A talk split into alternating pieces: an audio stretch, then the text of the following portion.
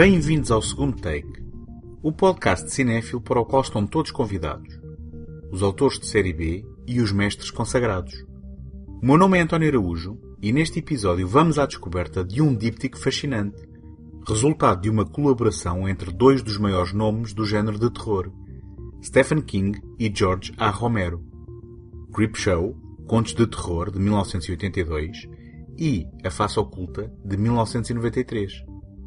Este episódio é apoiado pela Take Cinema Magazine, a dar cinema desde 2007, com o intuito de oferecer uma alternativa cultural completamente gratuita. Em take.com.pt encontram críticas, artigos, passatempos, trailers e todos os números editados da revista.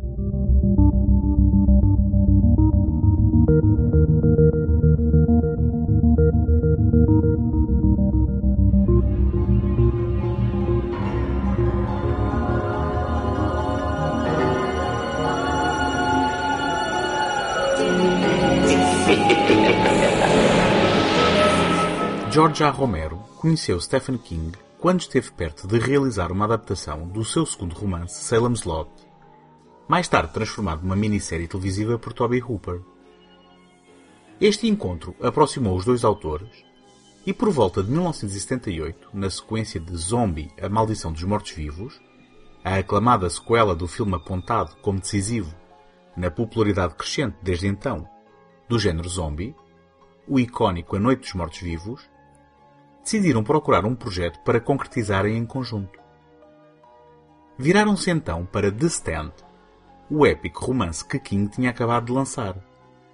O escritor seria responsável pelo argumento, enquanto que Romero seria o homem por detrás da câmara.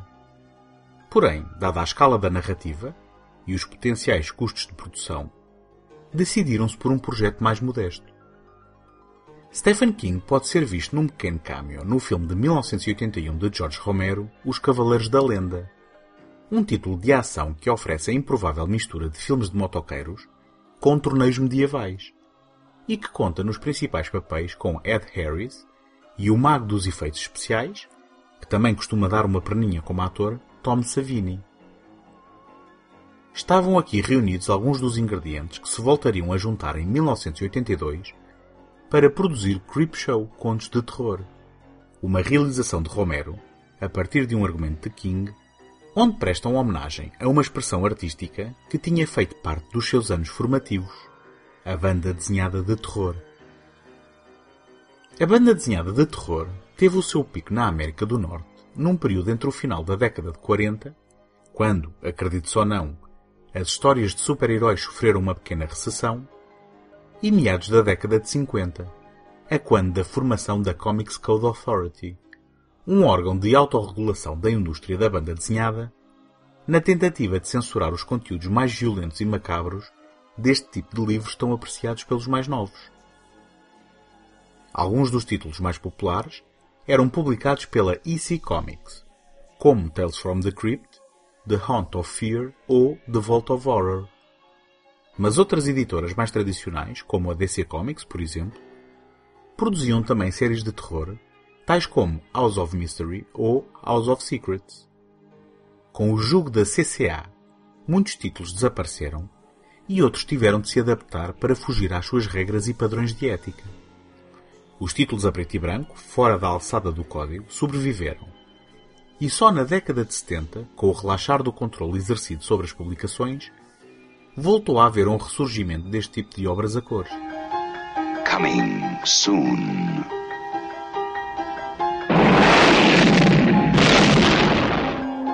Jolting tales of horror. Creepshow. From the author of Carrie, The Shining and Cujo. And the creator of Night of the Living Dead and Dawn of the Dead. You'll scream at ghastly ghouls, cringe at weird kids, and shiver at the doings of evil doctors. This is going to be extremely painful, Mr. Verrill. Creepshow will grab you, grow on you, and give you the creeps. Creepshow, Contos de Terror, é um filme notável a vários níveis. Não só junta dois gigantes do terror, tanto no terreno cinéfilo como no literário, numa nostálgica homenagem a uma antiquada expressão do seu género favorito, como o faz juntando técnicos e um elenco de luxo num filme de antologia, formato que, se é verdade que nunca esteve propriamente na moda, no princípio dos anos 80 parece ter tido um período prolífico. Temos então 5 histórias diferentes, enquadradas por um prólogo, que introduz o conceito formal do que estamos a ver, e um epílogo que oferece o seu curioso desfecho. Tom Savini empresta novamente os seus talentos de caracterização a Romero, depois de Zombie, A Maldição dos Mortos Vivos, e, na banda sonora, o realizador volta a contar com o seu colaborador habitual, John Harris.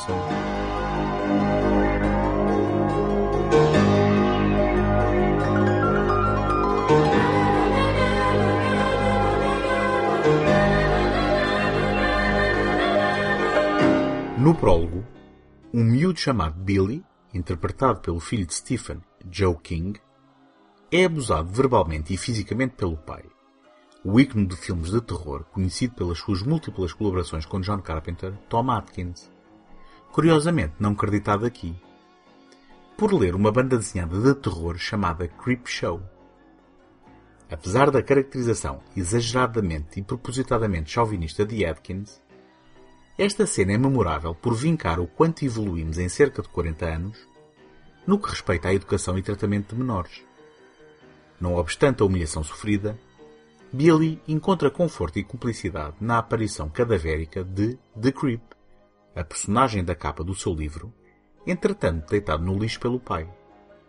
O prólogo transita então para um genérico animado ao estilo das antigas bandas desenhadas, definindo o tom do filme com transições que simulam a dinâmica da leitura dos painéis deste tipo de livro, bem como o uso intencional de cores primárias, em momentos de choque, que revelam a cada oportunidade a herança e inspiração do projeto.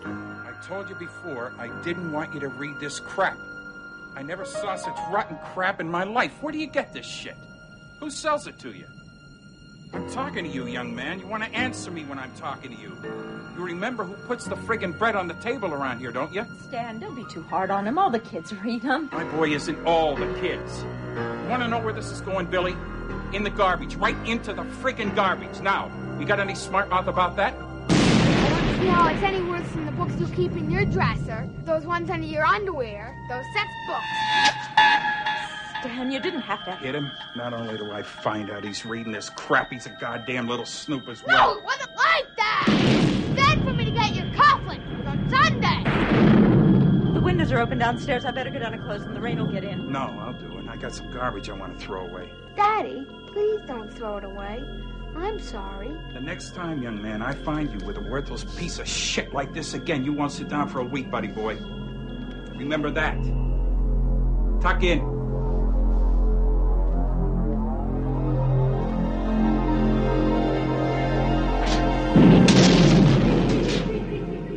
Father's Day é uma história original escrita para o filme, onde podemos encontrar Ed Harris metido numa macabra história familiar que envolve uma figura paternal abusiva, novamente, um assassinato, uma deprimente festa do Dia do Pai e um morto reanimado com um acutilante sentido de vingança e um desejo ainda maior por comer bolo. Logo aqui é vincado o tom de paródia e boa disposição com que o macabro será servido ao longo do filme. The Lonesome Death of Jordi Verrill é baseada no conto previamente publicado Weeds.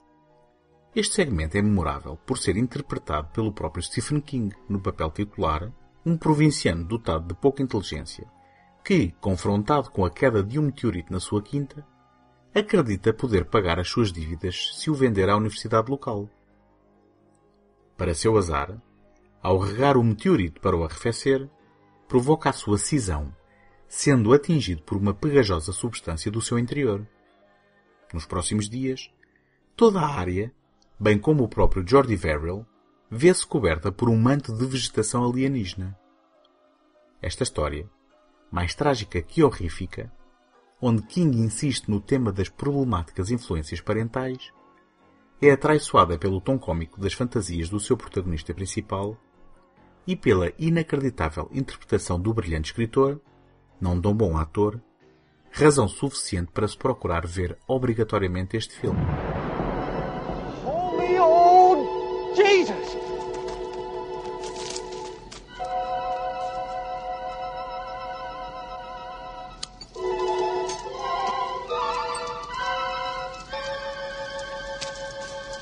That's a meteor. I'd be dipped in shit if that ain't a meteor.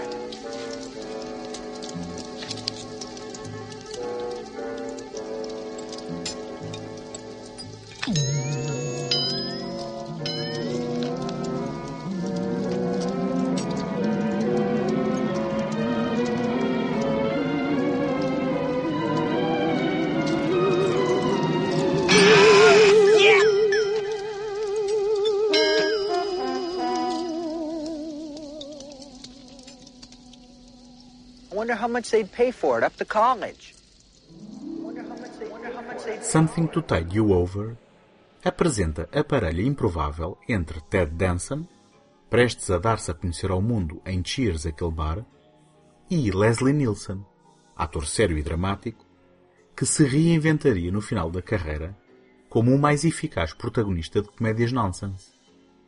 Nielsen é Richard Vickers, um psicopata de classe alta que, ao descobrir que a mulher o engana com Harry Wentworth, Danson o obriga, sob a ameaça de uma arma, a cavar um buraco à beira-mar.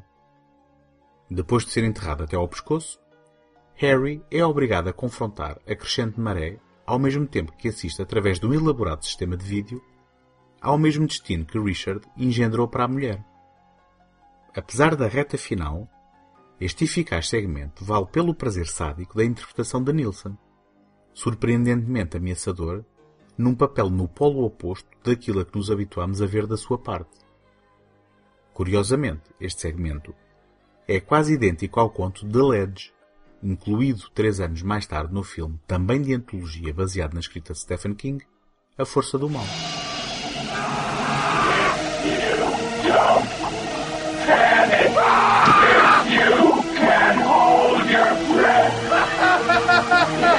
I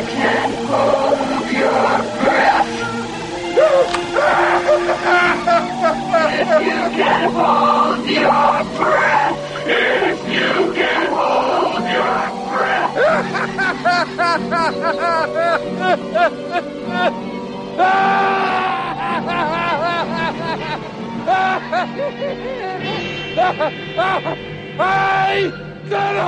my breath for a long time.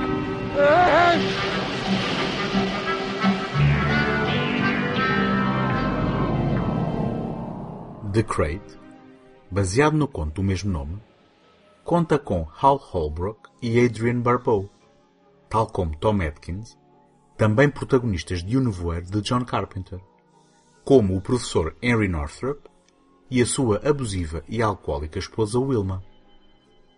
Quando uma caixa de uma antiga expedição ao Ártico é aberta e revela um monstro peludo e assassino, Henry encara este acontecimento como uma oportunidade para concretizar os seus sonhos acordados de matar a mulher. Adrian Barbeau tem uma interpretação maior que a vida e tão abrasiva que não custa nada simpatizar com as fantasias assassinas de Holbrook. Mas a estrela da companhia é a criatura construída por Tom Savini, a primeira totalmente animada que produziu.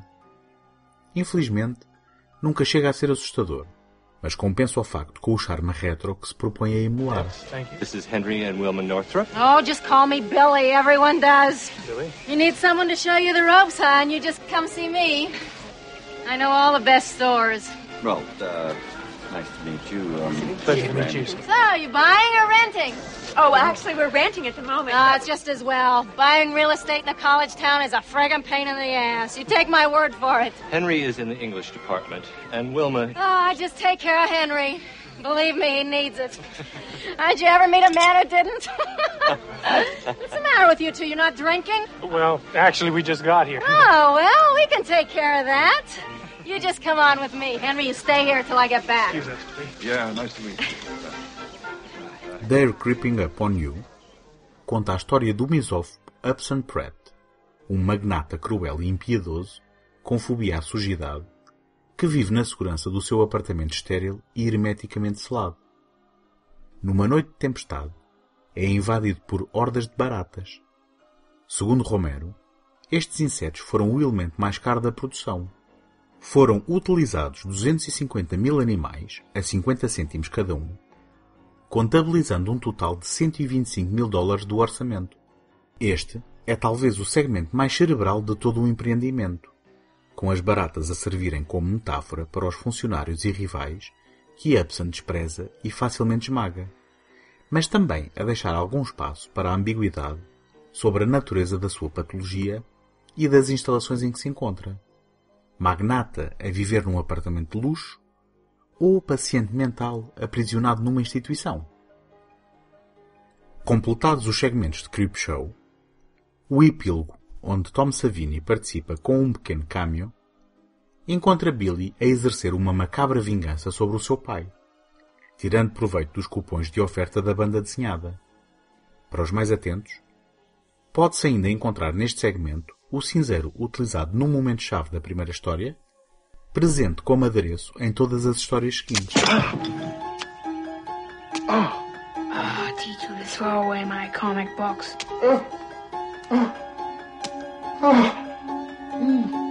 Ready for another shot, Dad? A melhor palavra para descrever Creepshow Contos de Terror não tem tradução para português. Camp. Este é um divertimento sofisticado e consciente de si próprio que opta por uma estilização artificial e extravagante, além de ser, de forma provocadora, algo ingênuo na procura de recriar um produto de outro tempo. É uma obra nostálgica e sentimental que nem sempre funciona, mas do qual não se pode questionar a sua honestidade. Curiosamente, foi um sucesso de bilheteira, e acabaria como o filme de terror mais rentável para a Warner Bros. Em 1982. Outra curiosidade é que este seria o único filme de Romero em que o realizador não escreveu também o argumento, tendo escrito, no entanto, o argumento de Creepshow Contos de Terror 2, a sequela de 1987, também baseada em histórias de Stephen King, que não realizou, passando o testemunho ao diretor de fotografia do original, Michael Gornick.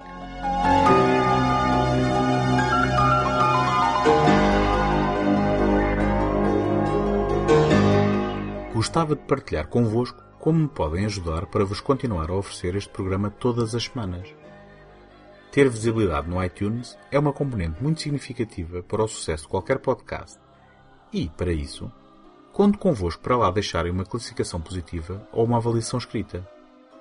Nem imaginam a importância do vosso contributo com este simples gesto. Em segundotake.com podem subscrever o programa em qualquer plataforma ou sistema. Também lá encontram o arquivo de todos os episódios e todos os contactos sociais, caso queiram deixar uma palavra.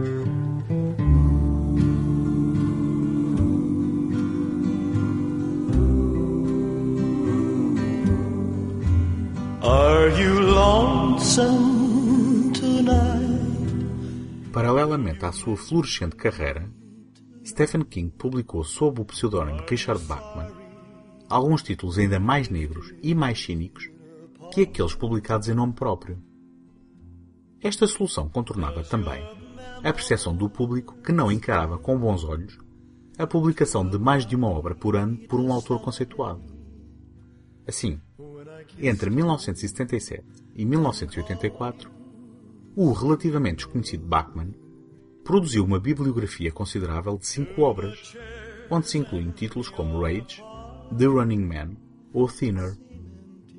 Quando Steve Brown, o empregado de uma livraria de Washington, D.C., percebeu que King e Bachman eram na verdade a mesma pessoa, confrontou o escritor com esse facto, perguntando-lhe o que fazer de seguida. King concordou que Brown revelasse ao público a sua descoberta, concedendo-lhe adicionalmente uma entrevista para acompanhar a notícia.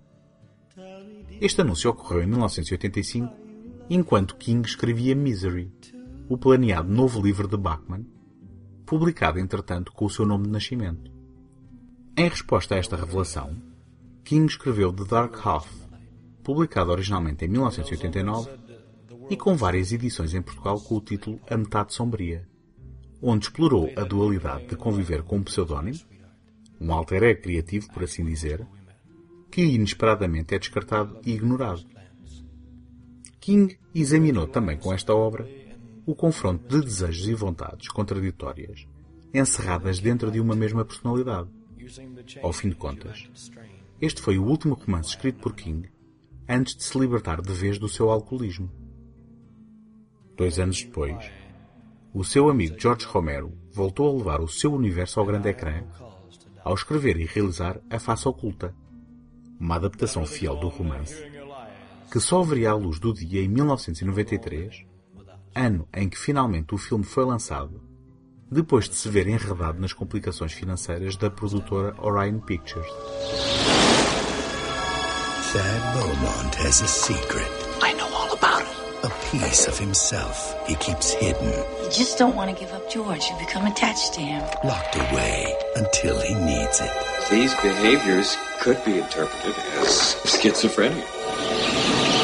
Away from the light, safe in the shadows. I wrote those words and I have no recollection of doing it. But sometimes secrets take on a life of their own. Thad Beaumont thought he didn't need George Stark anymore. The American way of death. That's it. He served his purpose. Time to lay him to rest. But George is not about to go quietly. You really don't realize. Thad Beaumont, interpretado por Timothy Hutton, é um autor de romances literários intelectuais e um ex-alcoólico em recuperação, mais famoso pelos populares policiais de suspense e mistério, sobre um violento assassino chamado Alexis Machine, que escreve sob o pseudónimo George Stark, do que pelos seus próprios livros. Depois de ser descoberto e chantageado para que a identidade de Stark não fosse revelada, Thad, na companhia da mulher Liz, encarnada por Amy Madigan, decide anunciar ele próprio o facto, enterrando simbolicamente George Stark num túmulo falso, numa manobra publicitária. No entanto, Stark consubstanciou-se misteriosamente numa entidade física, também interpretada por Timothy Hutton, e dá início a uma série de assassinatos, numa busca violenta para evitar o seu desaparecimento. No seu rastro de terror, as provas que deixa para trás colocam o xerife Alan Pangborn, interpretado por Michael Rooker, na pegada de Thad, considerado o principal suspeito dos crimes. It's my turn to be storyteller, okay? There's this writer, see? Let's call him Beaumont. He writes a couple of highbrow books about yuppies and faggots. The critics rave, but nobody buys. So, he changes his style. He starts writing about tits and tough guys. He dreams up this badass character. Machine. Yeah. Alexis Machine. He calls himself George Stark. I guess so maybe his mother won't find out he's writing this shit. He slaps a phony picture on the back, boom. He sells 1 million copies. So he writes 3 more of these things. Boom, boom, boom. They all hit the charts. He gets rich. Not that rich. Rich enough, I think. Rich enough. So what's he going to write next? He's going to write me a nice big check if he wants me to keep my mouth shut about this. And if he doesn't want? What if he doesn't care what you do? Stephen King utilizou A Face Oculta para exorcizar alguns dos seus demónios pessoais. Veja-se, por exemplo, na cena inicial, um jovem Thad a escrever um conto intitulado Here There Be Tigers, o mesmo título do primeiro conto da carreira do autor, e, de acordo com o seu estilo habitual, povoou o universo verosímil da premissa da história com elementos sobrenaturais, sejam eles os bandos de pássaros que parecem ter uma ligação com a personagem principal, ou mesmo a manifestação física de George, uma versão ensandecida de Thad que poderá ser, afinal, a manifestação dos elementos mais negros e reprimidos da sua verdadeira personalidade. A metáfora não é subtil e encontra eco na sequência inicial da operação ao cérebro do jovem aspirante a escritor, onde são descobertos restos macabros do seu irmão gêmeo que nunca se chegou a formar. I'm opening. Oh my. Slight fluctuation. Hillary, remember where you are, please. Respiration normal, 65. This is room 1. Get someone in here right away. What in the world is it? Nothing. Once it was a twin. Now it's nothing. A twin? Unborn. Absorbed into the system. We'll continue with 18 units of Valiant fact cells. We have an eye, sort of a nostril, 2 teeth. One of the teeth has a small cavity. A year ago, this was probably submicroscopic in size. Somehow it got itself going again. The thing actually started to grow. Incredible. É neste horripilante momento inicial, bem como na gráfica sequência final, que encontramos os elementos mais viscerais que habitualmente pontuam os filmes de Romero, aqui a servirem de pontos de referência que enquadram a narrativa mais tradicional que permeia as duas cenas. Se a direção é sóbria e tem o mérito de manter o interesse do espectador numa história relativamente previsível, a fidelidade ao texto original de King, como acontece tantas outras vezes, prejudica o resultado final, ignorando ou abordando superficialmente alguns dos elementos sobrenaturais que apresenta e procurando esforçadamente injetar verve em cenas à partida pouco cinematográficas, como, por exemplo, as sequências que tentam criar tensão através de personagens sentadas à secretária a escrever com um lápis numa folha de papel. Timothy Hutton, que segundo George Romero foi um colaborador difícil nos cenários de rodagem, está nitidamente nas 7/5 quando encarna o vilão estereotipado George Stark, devidamente maléfico, obsceno e ameaçador.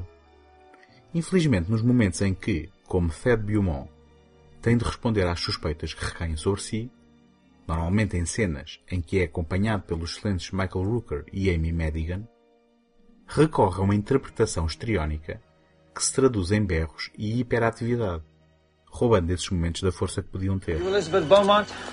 Yes. Alan? Is your husband home, Mrs. Beaumont? Well, yes, he is. Alan, is there some kind of problem? It's all right, I know these folks. We have to talk to Thad, Liz. Well, sure, come on in, I'll call him.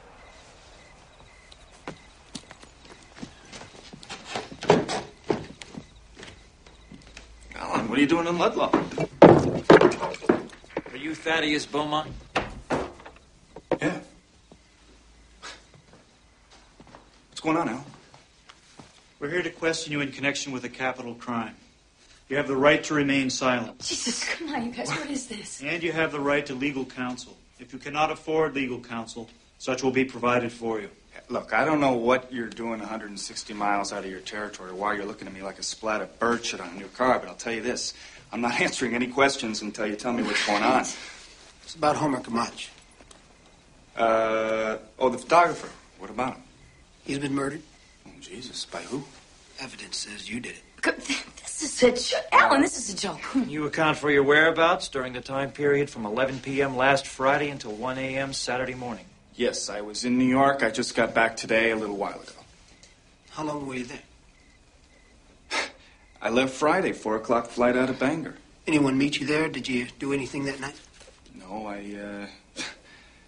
I called my agent, Rick Colley, just to let him know I was coming in. You called him, but you didn't see him. What do you think, I'm lying to you? There is that possibility, and I've got to consider... A Face Oculta está longe de ser um filme perfeito. É longo e ocasionalmente ameaça resvalar para o ridículo. Ainda assim, é inegável a força da premissa delineada por King e a convicção da adaptação de Romero. Estamos a anos-luz do piscar de olhos maroto e conhecedor de Creepshow, Contos de Terror.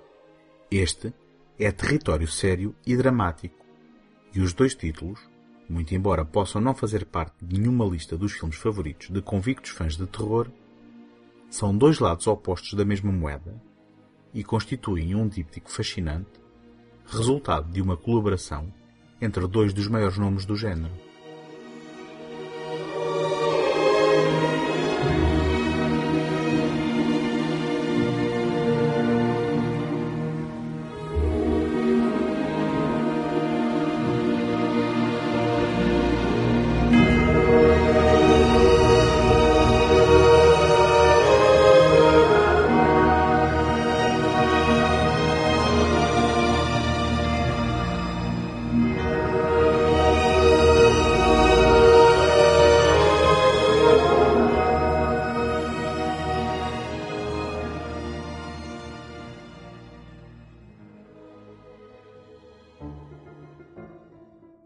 Encontramos-nos na próxima semana.